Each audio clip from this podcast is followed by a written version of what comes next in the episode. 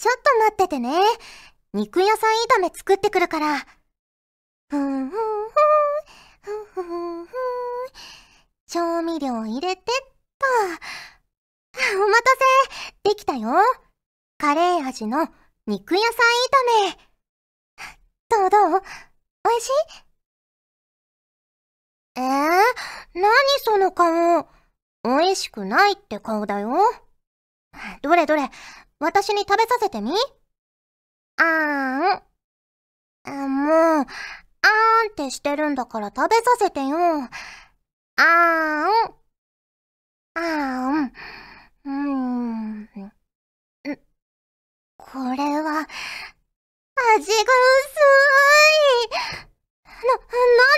ちゃんと作ったのに。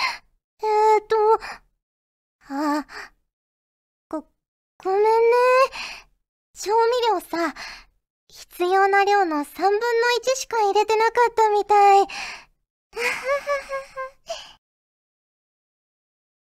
フューチャーオビット出張版、略してチャオビ。チャオポテー。こんにちは、こんばんは、おはようございます。石原舞です。フューチャーオビット出張版、略してチャオビ、だいひゃくななじゅうはちかいです。はい、一週間お休みをいただきまして、じゅうがつ最初のチャオビですが、いやー、早いもので、もうじゅうがつですよ、皆さん。じゅうがつ、じゅういちがつ、じゅうにがつ、あとさんかげつしかにせんじゅうきゅうねんもないということでね。ちょっと焦りますよね。何に焦るかわかんないけど。早いなと思いますね、毎年。はい。そんな今日の冒頭のセリフは、龍の字ゼロろくさんからいただきました。ありがとうございます。チャオポテです。チャオポテです。久保健さんのトーク冒険ひゃくよんじゅうにかいをもとに想像を膨らませました。ということで、いただきました。ありがとうございます。野菜炒めって結構難しいですよね。そう。簡単に余り物の野菜でできるかなっていつも思うんですけど、意外にね、こう切る大きさだったりとか、火加減だったりとか、で、美味しくできたり、そうでもなかったりしますよね。私は、まあ、たびたび言ってるかもしれないんですけど、あの、生焼けの玉ねぎが苦手で、あの、よく焼けてる玉ねぎ、くたっとしてる玉ねぎとか、生の玉ねぎは好きなんですけど、こう、半生のね、中途半端に火が通った玉ねぎが苦手なので、結構ね、野菜炒めとかに玉ねぎ入れるときは、めっちゃ炒めちゃうんですけど、あんま炒めすぎもきっと良くないんですよね、本当はね。栄養的にも、食感的にも、味的にも。ね、なかなか難しいですよ。前、テレビで、あの、低温でね、あえて、じっくり調理する野菜炒めみたいなのもやってましたし、多分いろんな流派があるんでしょうけど、ねえ、なかなか単純だけど奥深い料理ですよね。はい、ありがとうございます。ということで、今回もふつおたからご紹介していきます。こちらは、あきらさんからいただきました。ありがとうございます。まいさん、ちゃおぽてー、ちゃおぽてー。ありふれた職業で世界最強じゅういちわに、まいさんが店員、かっこウェイトレス役で出演されていましたね。今回は事前情報を見なくてもちゃんとわかりました。そして前回はエンディングクレジットを見るまで気づかなくて悔しい思いをした平松社長のお声もしっかり確認しました。笑い。えー、平松さんといえば子供の頃見ていたエルガイムの主役の声優さんですから。あれ？まいさんにとっては所属事務所の社長さんと一緒にアフレコして共演されたことになるんですよね。ということで、いただきました。ありがとうございます。そうなんですよ。平松さんと一緒に収録したの初めてかもしれないですね。あの、撮ってもらったりとか、ディレクションをしてもらったりとか、それこそ、まあ所属したての頃にレッスンをしてもらったりとか、したことはあるんですけど、一緒にね、一緒のブースに入って収録をしたのは初めてでした。ね、貴重な体験です。嬉しかったです。うん。で、ありふれた職業で世界最強、出させてもらったのもうにかいめなんですけど、なんと、あの、いっかいめ出た後に、うちの妹から ライン が来まして、お姉ちゃん、出るんだったら言ってよって言われて、でも、妹がこのね、ありふれたの原作が大好きで、アニメも最初から見てて、普通に家で楽しく見てたら、あの、エンディングでお姉ちゃんの名前が出てきてびっくりしたって言ってて、気づかなかったんだって思いましたけど、ね。だから、あの、じゅういちわにも出たよっていう風に教えたら、それはすぐ分かったって言ってました。うん。で、実は、じゅういちわの中で、あの、水族館に赴くシーンがあると思うんですけど、そこのカップルの女の子の、まあ、役もやってて、で、うちで、あの、父と妹が一緒に見てたんですって。もうじゅういちわ出るかもしれないって言って。で、見てて、で、あの、先に、その水族館の方に気づいたから、ウェイトレスは違うかと思ったって言われました。ね。皆さんは分かりましたか？水族館にも私がいたことを。はい、ありがとうございます。えー、続きまして、こちらはトゥルーデさんからいただきました。ありがとうございます。マイさん、ジャンポテー、ジャンポテー。マイさんは幼い頃に迷信を信じたことはありますか？僕が幼い頃、雷が鳴った日は、よくおじいちゃんが、雷様におへそを取られるぞと言われ、必死におへそを隠した記憶があります。時には打ち勝つために空に向けておへそを突き出したり笑いあの時の純粋な心はどこへポテポテということでいただきました。ありがとうございます。やっぱ結構おじいちゃんおばあちゃんってこういうこと言いますよね。そう、私もおじいちゃんとかおばあちゃんと一緒に暮らしてた時期もあったので、結構ね、おばあちゃんがあのおばあちゃん家に帰省した時に裏山に祠みたいなのがあって、で、あの、そこで、うちの父の、まあ、兄弟たくさんいるんですけど、兄弟が遊んでる時に、父のお兄ちゃんかなお兄ちゃんかなんかが、そこで、こう、あの、立ちションをしてしまって、でも、なんか、祠にかけたわけじゃないんですよ。祠の周り、近くでやってしまって、でもなんかそういうのは神様に怒られるから、絶対にしちゃいけないみたいなことは、口を酸っぱくして言われましたね。うん。絶対にたたりがあるから、あの周辺で粗相をしてはいけないよみたいな、まあもちろんしないんですけど、言われたりしたなっていうことを思い出しました。はい。ありがとうございます。ということで、ふつおたをご紹介しました。今回もホクホクっとお送りします。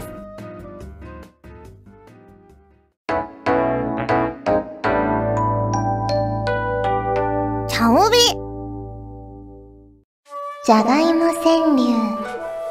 このコーナーはリスナーの皆様からいただいたじゃがいもにまつわる川柳をご紹介するコーナーです。あなたが川柳だと思ったら誰が何と言っても川柳です。はい。ということで早速ご紹介していきます。こちらは栗まんじゅうさんからいただきました。ありがとうございます。この季節、新じゃがポテチ、並び出す。石原さん、ちゃんぽてー、ちゃんぽてー。そろそろ新じゃがを使ったポテチやお菓子が並び始める頃かなと思いメールしました。ということで、いただきました。ありがとうございます。確かに、そういう時期ですよね。きっと、こう、秋のなんとかとか、冬のなんとかみたいな、いろんなね、味のポテチが出る頃ですよ。今年もね、いろいろ新商品買ってみようと思ってるので、今から楽しみですね。はい、ありがとうございます。続きまして、こちらは ワイエム さんからいただきました。ありがとうございます。秋の夜、虫の音よりも、ポテトかな。石原さん、ちゃんぽてー。この時期は虫の音を聞きながら、長夜を過ごすのもいいですよね。ということで、いただきました。ありがとうございます。ねえ、もうね、だいぶ日が暮れるのも早くなって、もう秋の夜長という感じがね、日に日に増してますが、虫の声とかもね、やっぱ変わってきましたよね。もうさすがにセミの声は聞こえなくなり、たまにスズムシとか、いろんなね、綺麗な虫の音も聞こえてきたりして。ねえ。でも、あんまりこう窓を開けて、ねえ、楽しむみたいなのって減ったかもしれないですね、上京してから。結構ね、あの、実家にいた頃は、秋とか窓開けたりしてたけど、もうね、最近は、あんまり、まあ、換気はしますけど、そんなに長い間窓を開けるってことが少なくなったような気がしますね。うん。はい、続きまして。こちらは、エムエルダブリュー さんからいただきました。ありがとうございます。潜む罠、食べてびっくり、さつまいも。石原さん、ちゃんぽてー、ちゃんぽてー。炒め物などの中にじゃがいもが入ってるなぁと思って食べたとき、実はさつまいもで、え、甘っとなることがあるのですが、石原さんはこんな経験ありますか？ということで、いただきました。ありがとうございます。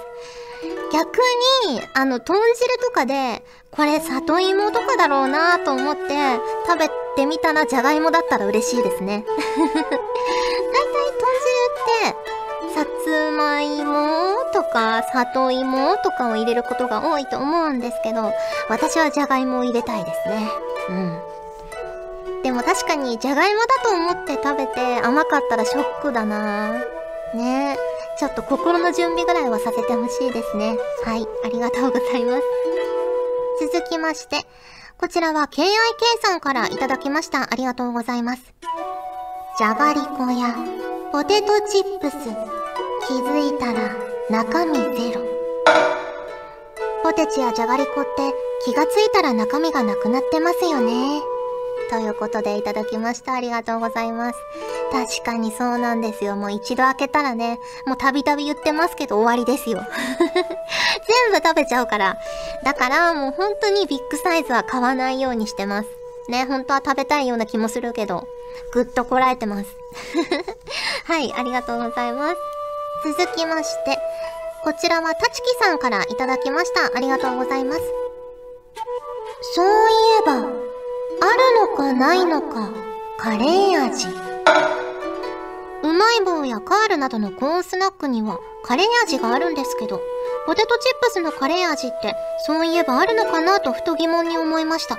今少し調べてみたところ、あるにはあるようですが、海苔塩やコンソメのようなレギュラー化はしていない様子です。マックのポテトのシャカポテカレー味とか美味しいですし、ポテチのカレー味もいけそうな気がするんですけど、売ってないということは、需要がないということなんでしょうか。ということで、いただきました。ありがとうございます。結構、見かける気もしますけどね、カレー味。ただ私は自分では買わないかな、あんまり。うん。あの、芋の味を生かす系のね、芋の切り方を変えましたとか、お塩の種類変えてみましたみたいなのは結構買うんですけど、あの、カレー味とか、なんか結構パンチ効いたやつは、あんまり買わないかもしれないですね。でも、じゃがいもって、やっぱ、プレーンな味だから、何でもね、受け入れてくれると思うので、絶対美味しいとは思うんですけどね。うん。それこそカレーとか美味しいし、じゃがいものね、美味しいし、絶対合うと思います。うん。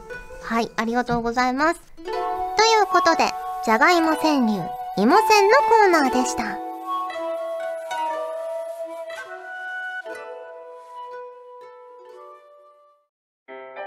ガジェットリンクでは、声優の派遣、キャスティング、コーディネート、録音スタジオの手配など、声に関するお仕事のご依頼を受けたまわっております。声の悩みは解決できませんが、声の悩みはお気軽にご相談ください。先輩、これでいいですか？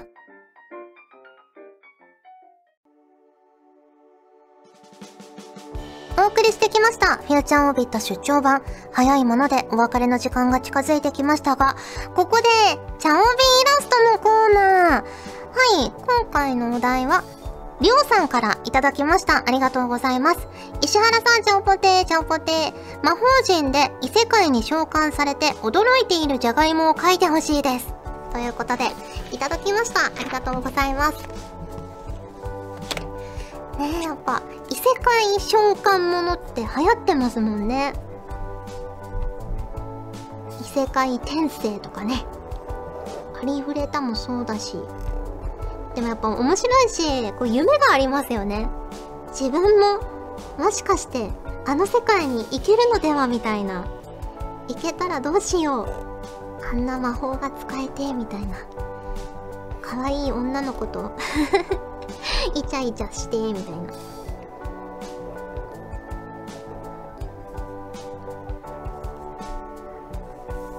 女の子が転生するやつ、それこそ乙女ゲーとかになるのかな。たまにありますよね。魔法陣、どうしようかな。こ星型的な。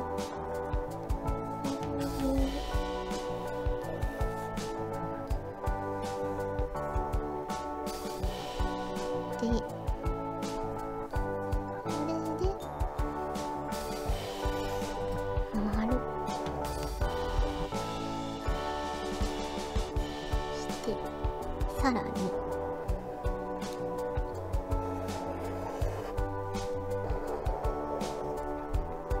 魔法陣とかデザインするの難しそうだけど楽しそうですよねいろんな設定を考えて、この記号にはこういう意味があってこうでこうだからこういうことが起きるんだみたいな、ちょっと謎の文字を書いておきますね。解読してくださいでも自分でも読めないな。よいしょ。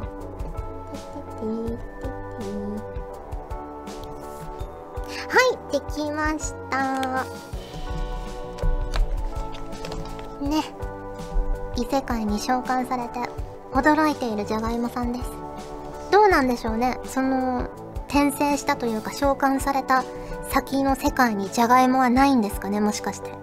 革命が起きますねなんて美味しいんだ、主食にもなるみたいなね、ジャガイモ革命の始まりですはい、ということでお送りしてきましたフューチャーオービットですが、ここでお知らせがございます。えー、じゅうがつにじゅうよっか木曜日に ピーエスフォー、ピーエス ビータでアエリアルライフ発売されます。一条乙女役で出演しております。そしてじゅうにがつじゅうくにち木曜日に ピーエスフォー、ピーエス ビータで恋する乙女と守護の盾バラの聖母、こちらソーニャ・カシチオール役で出演しております。ぜひぜひ合わせてチェックしていただけると嬉しいです。ということでお送りしてきましたフューチャーオービット出張版略してチャオビだいひゃくななじゅうはちかい、今回はここまでです。お相手は石原舞でした。それじゃあ、来週も聞いてくれるよね。よねチャオと、オビーと、舞の、ふくふくクイズ。私たちは今、福岡県に来ていますが、ここからとても遠くにある島はどこでしょう？わかるかな？ヒントは博多弁で、とてもだよ。はい、時間切れ。答えはバリ島です。とても遠い。バリ遠い。バリ島。みんなわかったかな？この番組はガジェットリンクの提供でお送りしたばい。来週もまた見てくれんね。バイバイバイ。バイが一つ多いばい。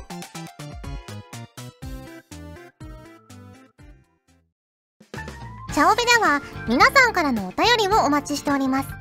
各コーナーごとに画面に表示のハッシュタグを必ずつけてくださいね。そして投稿フォームも設置しております。長文や社員の皆様からの投稿お待ちしております。皆さんと一緒に番組を作りたいので、思いついたらどんどん送ってください。たくさんのお便りお待ちしております。ガジェットリンクの所属声優が頑張ってお送りするチャンネル、ガジェットリンク ティーブイ。これからどんどんいろんな番組を配信していく予定なので、ぜひチャンネル登録してください。さあみんな、登録登録、今すぐ登録。